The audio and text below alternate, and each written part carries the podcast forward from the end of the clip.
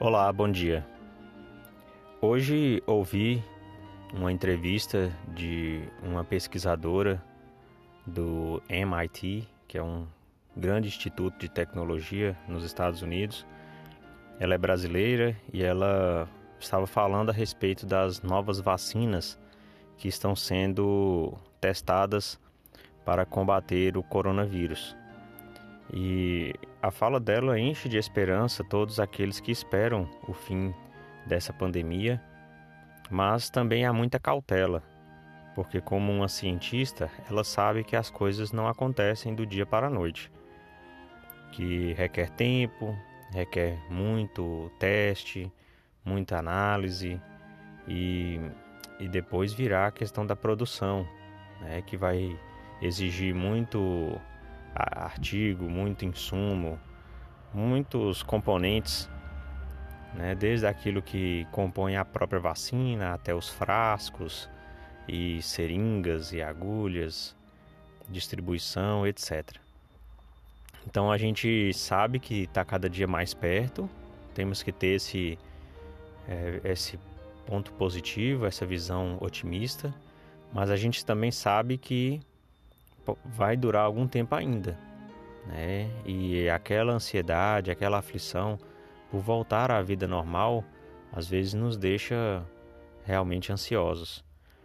E, e lembrei-me da escritura de Doutrina e Convênios quando Joseph Smith estava preso na cadeia de Liberty e as outras pessoas, né, seus familiares, todos estavam distantes, ele estava privado da interação com os membros da igreja, é, impossibilitado de liderar, de guiar as pessoas presencialmente.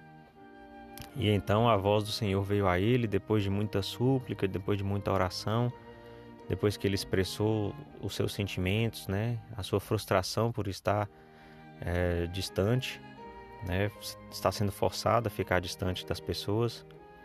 E em Doutrina e Convênio 121, nos versículos 7 até o 9, lemos o seguinte: A voz do Senhor disse a ele: Meu filho, paz seja com tua alma.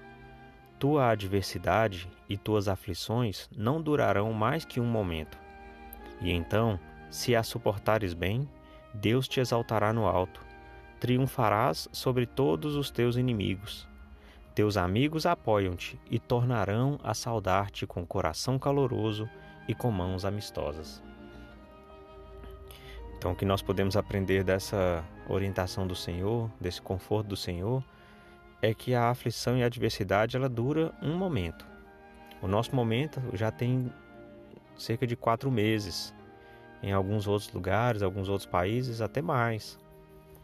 E, e ainda não sabemos quanto mais pode durar mas ainda assim, tendo uma perspectiva da eternidade, tendo um, olhar focado uh, na vida eterna, é um momento. Por mais que dure um ano, ainda será um momento.